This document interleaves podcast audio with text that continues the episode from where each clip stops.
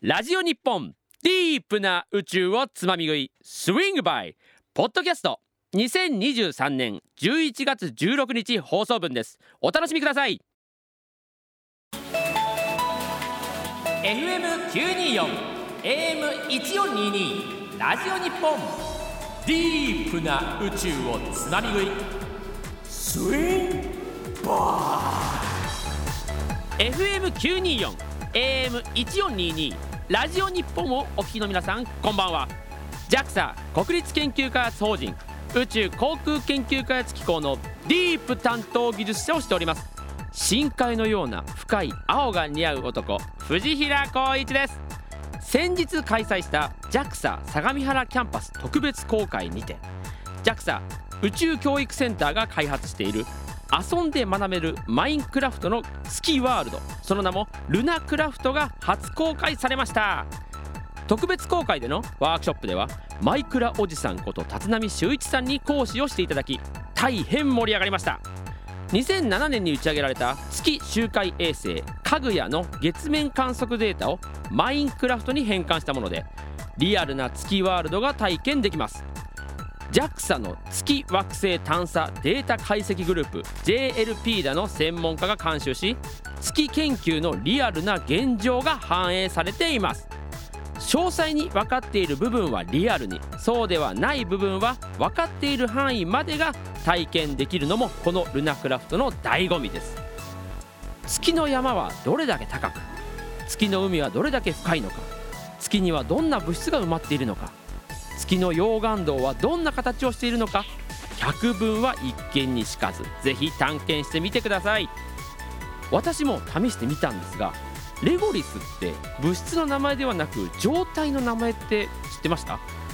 そのため月の表面を掘ってみると掘る場所に応じて海のレゴリスや陸のレゴリスが手に入ります。勉強にもなるし面白いです。ルナクラフトは今年の冬の公開を目指しています。PC 版の統合版と教育版のマインクラフトがあれば無料で探検することができます。詳しくは JAXA ルナクラフトで検索し JAXA 宇宙教育センターのウェブサイトをご覧ください。さあ始まりました。第7回のディープな宇宙をつまみ食いスイングバイ。今日はこの番組の AK パーソナリティ私藤平光一がお送りします。この番組は宇宙をディープにお届けする30分間専門用語も遠慮なくガンガン飛び出してきますがご安心ください。大事な専門用語は放送終了後番組ブログに載せておきますよ。ディープな宇宙をつまみ食いスイングバイ。今日のメニューを紹介しましょう。まずは宇宙ディープディープ。JAXA の技術者研究者に自身の専門分野のディープ話をたっぷりと聞かせてもらうコーナー。スイングバイ7回目の今日は電気推進技術のお話です。どれだけディープな話題が飛び出すでしょうか。そして後半は宇宙豆知らせです。どんな豆知らせが届くでしょうか。お楽しみに。ディープな宇宙をつまみ食いスイングバイ。ディープなディープな30分間最後までお楽しみください。ディープな宇宙をつまみ食いスイングバイ。この番組はプロ家庭教師を全国に紹介する家庭教師アルファネクサス。周波数でデジタル社会の未来を作る日本電波工業の提供でお送りします。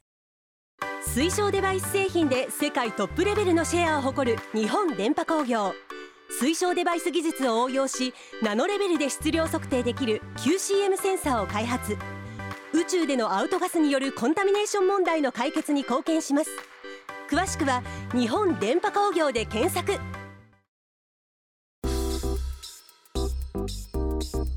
ディフェンディーディフェンディー宇宙ディープディー。プディフェンディーディフェンディーディフェンディー。ラジオ日本から JAXA の群青色といえば私藤平光一がお送りしております。ディープな宇宙をつまみ食いスイングバイ。最初のコーナーは宇宙ディープディープです。このコーナーではたくさんある宇宙の専門技術の中から一つ取り上げてその分野の専門家私の同僚である JAXA の技術者研究者にディープな話をたっぷりと語ってもらいます。スイングバイ第7回の今日は電気推進技術にまつわるお話です。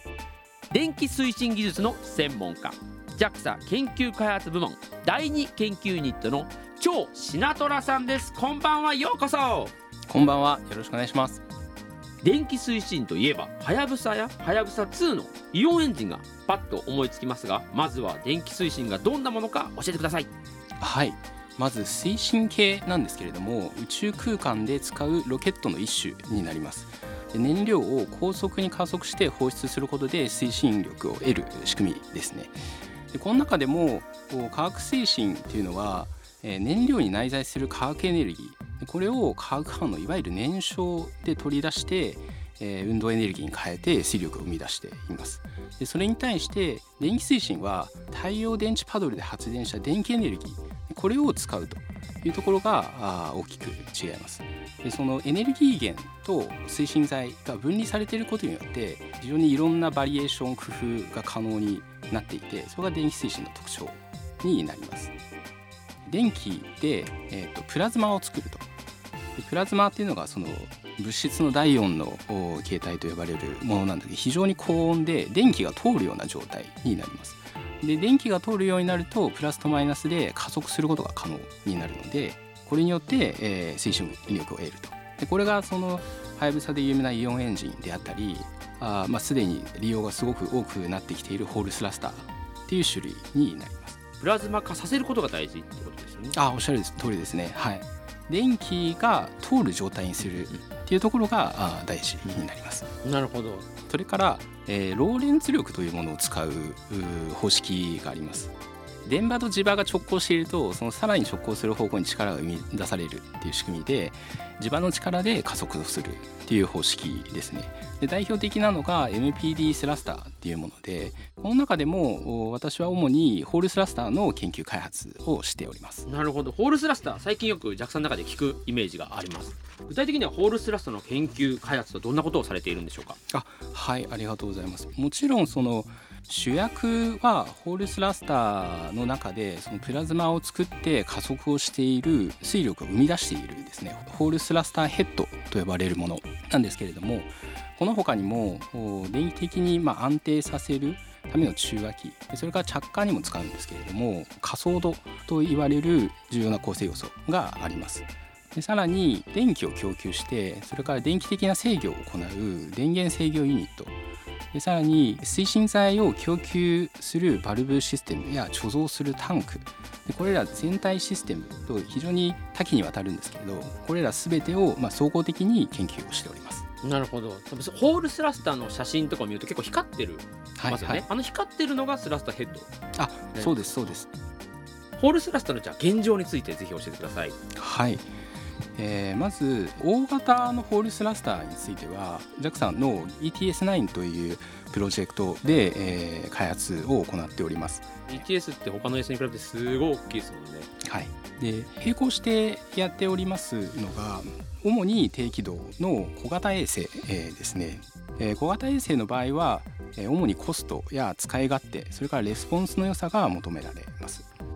で歴史で言いますとホールスラスターは実は何十年も前に旧ソ連で、え発明されてそれからずっと実用されてきたものになります。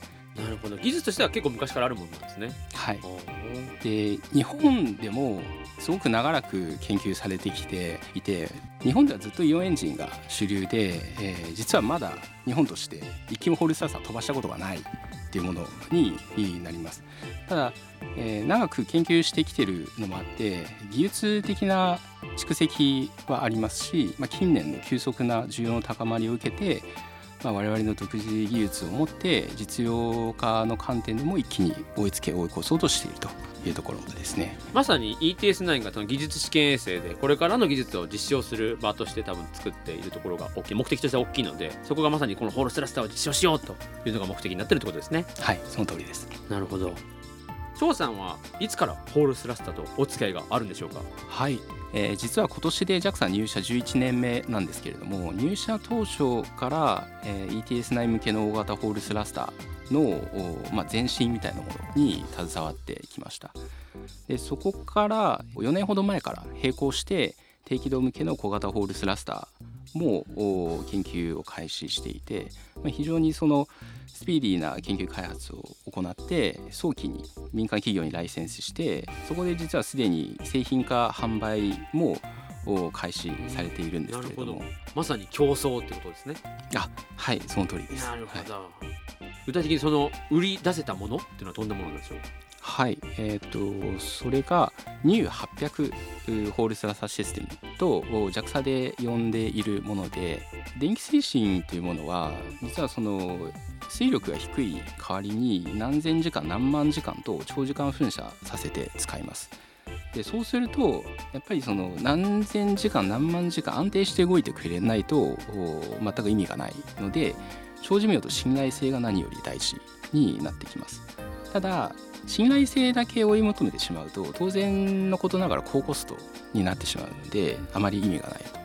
まあ、特にその低軌道向けでコストが重要な世界において、はですね優れた国内技術を生かして、まあ、独自のアイデア機能レベルの簡略化最適化を実施して信頼性と低コスト化の両立を追求しております。なるほど。相反する2つを。そうですね。なるほど。機能レベルで簡略化、えー、シンプルにすることによって、えーまあ、部品点数も減りますし故障モードも減るので信頼性と、まあ、低コスト、まあ、両方その技術によって、えー、両立を目指していくと、まあ、そういうところを JAXA で特許取ったりして独自技術を入れ込んでおります。えー、学術的にはホールスラスターって実は分かっていないこともまだ多いんです私実はもともとプラズマの大規模シミュレーションといいますかスーパーコンピューターを使ったシミュレーションとかやるんですけれどもこんな条件だとそのシミュレーションの中ではプラズマが消えちゃう放電を維持できないっていうような条件でも、はい、実機のホールスラスターは動いちゃったりするんですよ。そんなことあります？そうそうなんですよ。動いちゃう上に水力もちゃんと出たりするっていうその粘り強さまあロバストなんだと思うんですけどそういう特性があってなんで実はそのまあ軌道上に行くとそれって結構大事で何かしらの上乱があった時にまあそれでも安定した作動に復帰できるとかやっぱり嫌ですよね。なんかその何かあったらすぐ消えちゃうエンジン嫌ですね、はい、完全にもうそうですよね。信頼性がないというか怖いですよね。はい。微小上乱えー、線形理論から大きく外れたところになるので燃焼の不安定性もあるし、えー、流体的な不安定性もあるしそういった、えーと、非常に線形な物理のところなのでまあ理論的に完全に解明できてないっていうのは不思議のないところでもあるんですけどはい、なんですけど、えーと、やっぱりだからその学術的にまだまだ突き詰めようと思うと分かっていないところがいっぱいある。その学術的な面白さとただ世の中ですでに実際にうまくいっていてこれだけ実用性の高さを併せ持っていてそこの研究対象としての面白さに魅了され続けています。その奥深さが張さんを虜にしてるってことですね。はい。その通りです。いやディープな話はまだまだ終わりませんよ。ここでちょっとブレイク。ラジオ日本ディープな宇宙をつまみ食いスイングバイ。宇宙ディープディープ。今日のゲストは電気推進技術の専門家超シナトラさん。ディープな話はさらなる深みを目指します。著作権の関係で一部の楽曲をお届けできません。ご了承ください。お送りしております曲は張さんお気に入りの一曲 BE:FIRST でメインストリームです。ところで張さん最近ハマってるものは何でしょうか？はいこれがですね、えー、推し活。推し活。推し活ですね。推し活とはずっと無縁な人生を送ってきていてまさかこれにはまるとは思わなかった。自分が推し活にはまるとは。そんな JAXA 研究開発部門第2研究ユニットの超シナトラさんと宇宙ディープディープをお送りしております。さて張さん。電気推進の分野ではこれからどんなディープが待っていますでしょうか？はい、ホールスラスター本体であったりホールスラスターシステムもそうなんですけれどもいわゆるその周辺技術ですね。あの電気推進が一気に人工衛星で使われだしたのって比較的最近なのでそうですね。そのイメージありますね。ええええ、衛星設計全体としてもこの電気推進があるっていう前提にはおそらく現状なっていなくて。なるほど全体で最適化できる余地。だからまあコストもそうですし技術的にまだまだ工夫できるところってあるんだろうなと思っていて、はい、そこに取り組んでいきたい。なるほど。大事ですねそこね。設計のまず選択肢に入ってないと使ってもらえないですもんねさらにその宇宙事業を民間企業が広げていく。だからその日本の民間企業が、宇宙でビジネスを広げていく世界にどんどん、まあ、スラスターもそうですし衛星も売っていく、まあ、ままさにホールスラスターってエンジンなんですけどそういう事業のエンジンにもできるような、まあ、非常にそのコストであったり品質であったりに優れたあまあ、技術を持っていきたい、まあ、そういう世界を目指しています。競争がね大事な世の中になってきてますからまあ、その事業としてうまくいくってことも大事だし研究としてより進むってことも大事かなというふうに思いました。はい。ところで張さん宇宙へは行きたいですか？行きたいです。即答ですね。即答ですね。やっぱり地球が見たいじゃないですか、まあ、家族であったり子供たちはそこにいるんだなっていうのがもう見たくてしょうがないです、見てはい。エンジン吹いてエンジン吹いてそうですね。プラズマに触ると多分溶けちゃうので。でも間近に。間近で見たいですよね。いやーまだまだディープな話を続けたいところですが早いものでもうお時間が来てしまいました。宇宙ディープディープ。今日は JAXA 研究開発部門第2研究ユニットの超シナトラさんと電気推進技術のお話をディープにお届けいたしました。ありがとうございました。ありがとうございました来週はソフトウェア技術についてディープディープです。お楽しみに。ではここで張さんおすすめをもう一曲。スカイハイ To the First お送りした曲はスカイハイで To the First でした。豆。豆豆。宇宙。宇宙。豆知らせ。知らせ宇宙豆知らせ。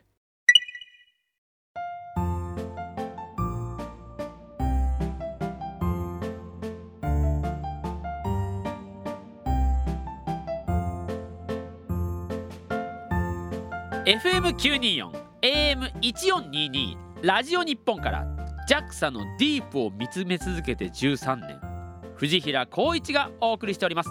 ディープな宇宙をつまみ食いスイングバイ。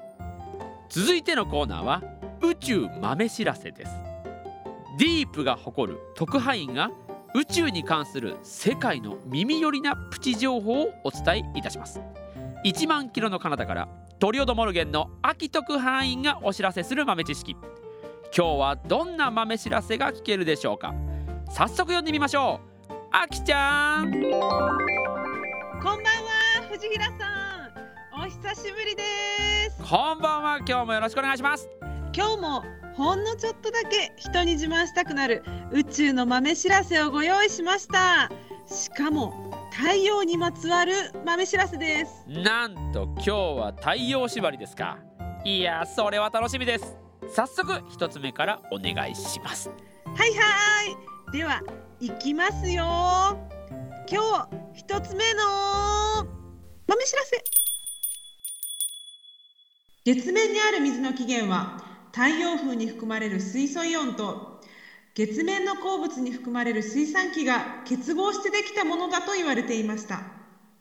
一方アメリカハワイ大学の研究チームは地球の周りにある高エネルギーの電子が月の鉱物にぶつかって水産機の反応が起きることにより水ができているのかもしれないということを発表しました。ありがとうございます。今日最初の豆知らせは月の水の起源のお話ですね。月の水は地球の周りにある高エネルギー電子のせいでできているかもしれないということですね。月で太陽風というと太陽風が吹きつける月面にはヘリウム3がたくさんあって核融合の燃料になりますというお話は昔からありますけど水もできていたんですね。ルナクラフトで最近ちょこちょこ月に行っている私としてはとてもホットな話題です。では次の豆知らせお願いします。いきますよ。今日2つ目の豆知らせ。今からおよそ1万4300年前に巨大な太陽嵐が地球を襲っていたとコレージュ・ド・フランスなどの研究者が発表しました。古代の木の年輪の放射性炭素の増減を調べたそうです。あそうそう。木の年輪から過去の太陽嵐を見つける方法は名古屋大学の三宅房先生が提唱したもので巨大な太陽嵐を三宅イベントということがあるそうです。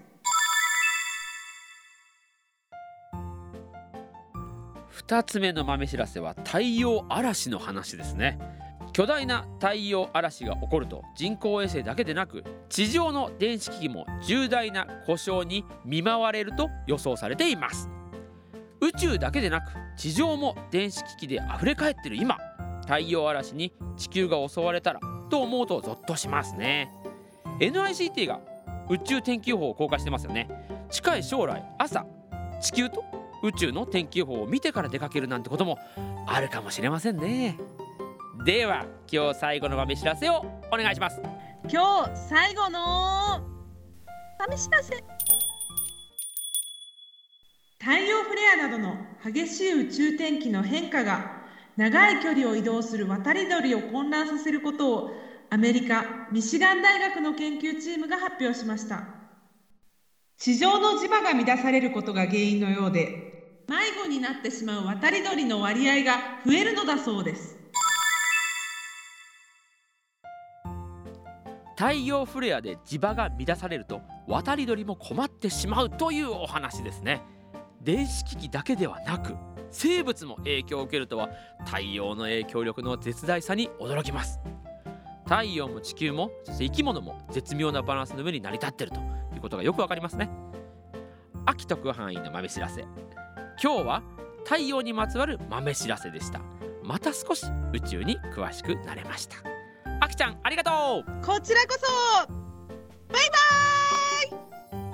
バぜひ皆さんも宇宙の豆知らせを見つけたらハッシュタグ宇宙つまみ食いでつぶやいてくださいね。ラジオ日本ディープな宇宙をつまみ食いスイングバイ。宇宙豆知らせでした。家庭教師アルファネクサスの一流家庭教師なら全国のさまざまなご要望に対応可能ウェブサイトが小惑星探査機はやぶさをモチーフにしているのはなぜか。詳しくはトップページの「あの日のはやぶさ」をチェック。有名大学教授も推薦。家庭教師アルファネクサス。ディープな宇宙をつまみ食いスイングバイ。この番組はプロ家庭教師を全国に紹介する家庭教師アルファネクサス。周波数でデジタル社会の未来をつくる日本電波工業の提供でお送りしました。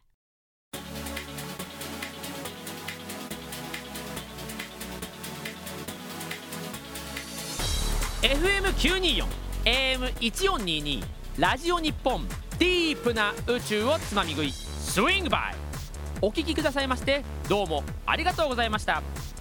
私衛星何機かこれまで携わってきたんですけど結構やっぱ静止軌道の衛星なくて低軌道衛星ばっかりだったので今日静止軌道の衛星についてお話を聞けてよかったなと思います。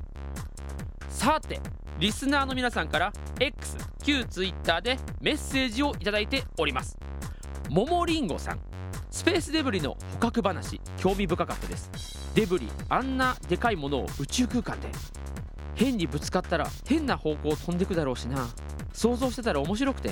それをロボットアームで捕獲するなんて難しそうだけどぜひ成功しました。報告聞きたいです。これは第2回放送のデブリ捕獲技術谷島さんのディープディープをお聞きいただいた時のメッセージですね。ありがとうございます。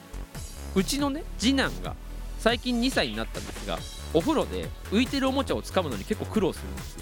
それを見て、まあ、これも一つの非協力接近非協力物体の捕獲だなって思いました。ももりんごさんありがとうございます。また凱旋門さんピッカリンさんケドルスキーさん他の皆さんからもメッセージをいただいております。本当にありがとうございます。さてディープな宇宙をつまみ食いスイングバーではリスナーの皆さんからまだまだメッセージをお待ちしております。感想や質問をどしどしお寄せください。メールアドレスは deep.jorf.co.jp deep.jorf.co.jp です。もちろんディープはラジコでもお楽しみいただけます。エリアフリーなら全国どこでも聞けちゃいます。ラジコエリアフリーもスイングバイで皆さんのお耳に大接近。専門用語がアップされるウェブサイトも合わせてチェックです。www.jorf.co.jp です。X 旧 Twitter は「ハッシュタグ宇宙つまみ食い」をつけてつぶやいてください。宇宙は漢字つまみ食いはひらがなです。そしてこの番組はいつでもどこでも楽しめるポッドキャストでも配信します。Apple Podcast、Spotify などのプラットフォームでディープな宇宙をつまみ食いで検索してください。今回の放送分は金曜日に配信予定。アップしたら番組公式 X 旧 Twitter でお知らせします。あと JAXA 研究開発部門のウェブサイトにもぜひお越しください。www. 見解 .jaxa.jp です。FM924 AM1422 ラジオ日本ディープな宇宙をつまみ食いスイングバイ。お相手は私この番組の AK パーソナリティそして JAXA のディープ担当技術者の藤平浩一。今日のつまみ食いはここまで。ごちそうさまでした。